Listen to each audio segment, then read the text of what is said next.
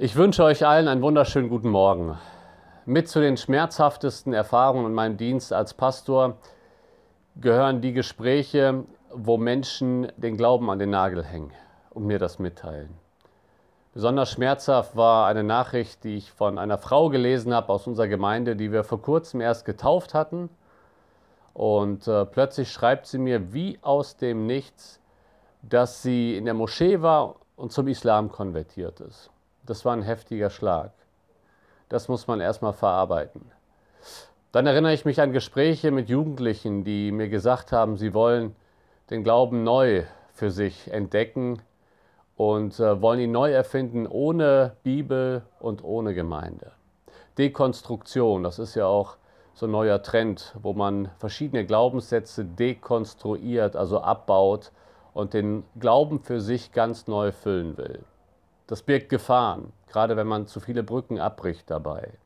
Den Glauben hin und wieder auch mal zu hinterfragen, kann was Positives beinhalten, aber man darf nicht das Fundament untergraben. Glaubenskrisen überwinden, das ist das neue Thema hier in meiner Andachtsreihe am Montag.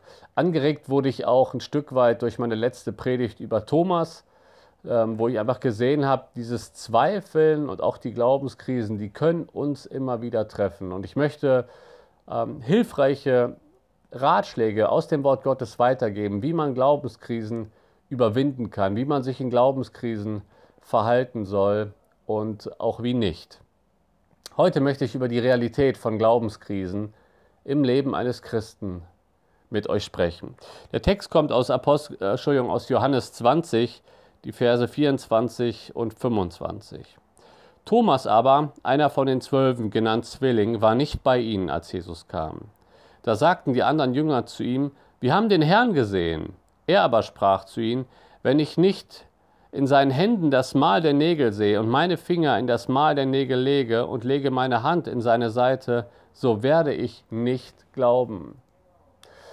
Thomas ist hier in einer absoluten Glaubenskrise. Er sagt, ich werde nicht glauben. Er ist so enttäuscht offensichtlich über den Tod Jesu. Für ihn ist sein Glaubensgebäude zusammengebrochen und er findet sich mitten in einer Glaubenskrise wieder, obwohl er ein Jünger war, obwohl er so nah dran war an Jesus Christus.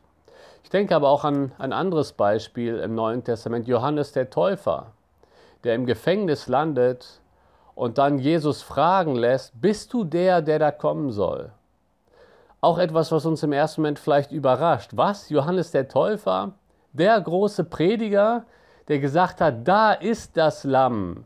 Da kommt der und ich bin nicht mal wert, seine Schuhriemen zu öffnen bzw. zu schließen auch. Oder denken wir auch, wow, Johannes der Täufer, der Mann, plötzlich steckt er in einer Glaubenskrise.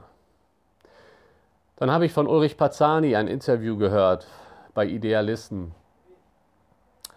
Und auch er erzählt von Zweifeln in seinem Leben ganz offen, dass er manchmal an Punkten war, auch in, seiner, in seinem großen und gesegneten Dienst als Evangelist, wo plötzlich Zweifel kamen. Bilde ich mir das alles nur ein?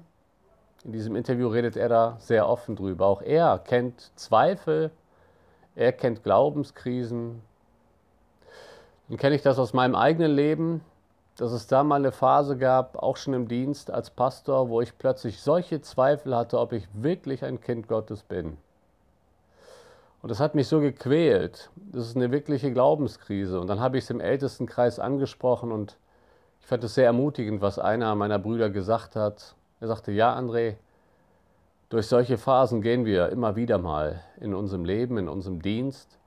Wichtig ist, die Anker dann neu zu setzen anhand der Schrift und nicht mehr zu hinterfragen. Aber was mich in dem Moment ermutigt hat, ist, dass ich nicht alleine da war, dass andere das auch kennen. Und das ist die Wahrheit, die ich heute erstmal nur mitgeben möchte. Ist, Glaubenskrisen können eine Realität sein im Leben eines Christen. Und zwar nicht nur unbedingt bei Teenager. Häufig wird in der Teenagerzeit der Glaube nochmal neu hinterfragt. Gerade auch wenn man vielleicht als Kind den Glauben schon, ich sag mal, mit der Muttermilch mitbekommen hat. Da wird in der Teenagerzeit manchmal noch einiges hinterfragt. Und, und das kann vorkommen, das passiert nicht selten. Aber auch im Leben von gestandenen Christen, die schon lange mit dem Herrn gehen, kann es zu solchen Glaubenskrisen kommen. Vielleicht erlebst du das gerade, vielleicht bist du schon länger mit dem Herrn unterwegs und du gehst gerade durch eine Zeit, wo du nicht mehr weißt, wo unten und oben ist, wo du manchmal denkst, ich weiß doch nicht mal mehr, wer Gott ist. Ich zweifle mehr, als ich glaube. Da sollst du wissen, auch andere Christen sind durch solche Phasen gegangen. Sie sind hindurchgegangen und waren am Ende stärker als vorher. Ich möchte darüber in den folgenden Andachten noch mehr reden, aber will dir heute einfach nur mal die Ermutigung mitgeben, du stehst in einer Glaubenskrise nicht alleine da. Auch gestandene Christen gehen immer wieder mal durch solche Zeiten und wir möchten uns am Montag hier immer wieder jetzt damit beschäftigen, woran liegt es, was sind die Gründe, aber wie können wir auch ganz praktisch Glaubenskrisen überwinden. Eins sollst du auch jetzt schon wissen, Gott ist da. Und auch wenn du den Eindruck hast, du kannst Gott nicht mehr festhalten, hält er dich als sein Kind immer noch fest. Dass du durch eine Glaubenskrise gehst, muss dich nicht überraschen. Es gibt es immer wieder mal. Aber halte fest an Gott und du sollst wissen, er hält dich.